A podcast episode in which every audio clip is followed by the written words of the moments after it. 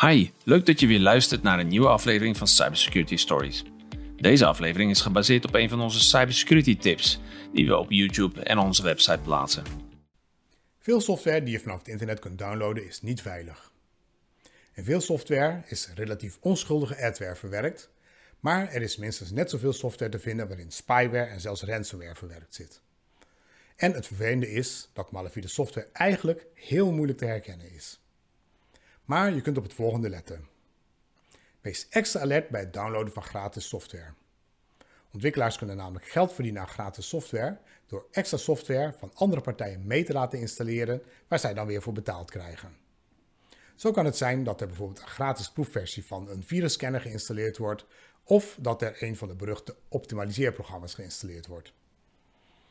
Ook kan het zijn dat er tijdens de installatie instellingen op jouw computer veranderd worden, zoals bijvoorbeeld de standaardpagina waar jouw browser naartoe gaat of de zoekmachine die jouw browser standaard gebruikt.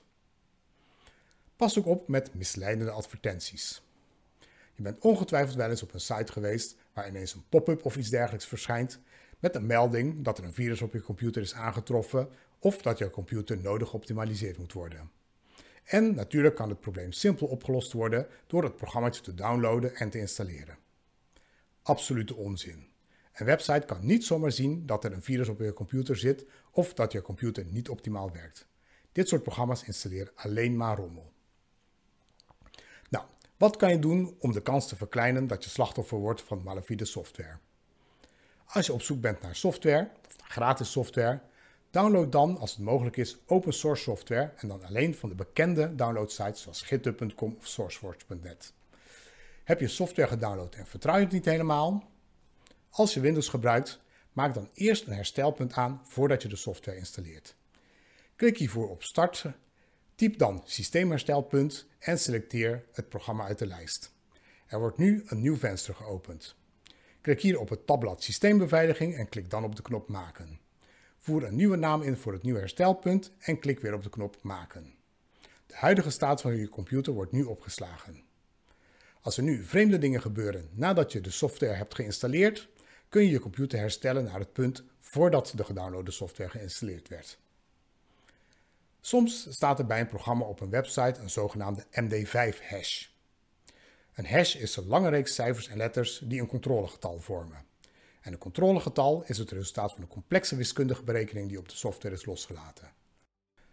Met een controlegetal kun je controleren of het bestand dat je hebt gedownload wel hetzelfde is als het origineel. En dat doe je door dezelfde berekening los te laten op het bestand dat je hebt gedownload. Als de software gelijk is aan het origineel, dan komt er dezelfde reeks cijfers en letters uit. Nou, hoe maak je nou zo'n berekening? Als je Windows gebruikt, kan je een toeltje downloaden uit de Microsoft Store. Als je wat technisch aangelegd bent, kun je ook de PowerShell openen. Typ dan get min filehash spatie min algorithm spatie md5 en toets op enter. Zet nu het bestand naar het PowerShell venster en toets tweemaal op enter en de hash wordt nu berekend. Ben je een Mac gebruiker?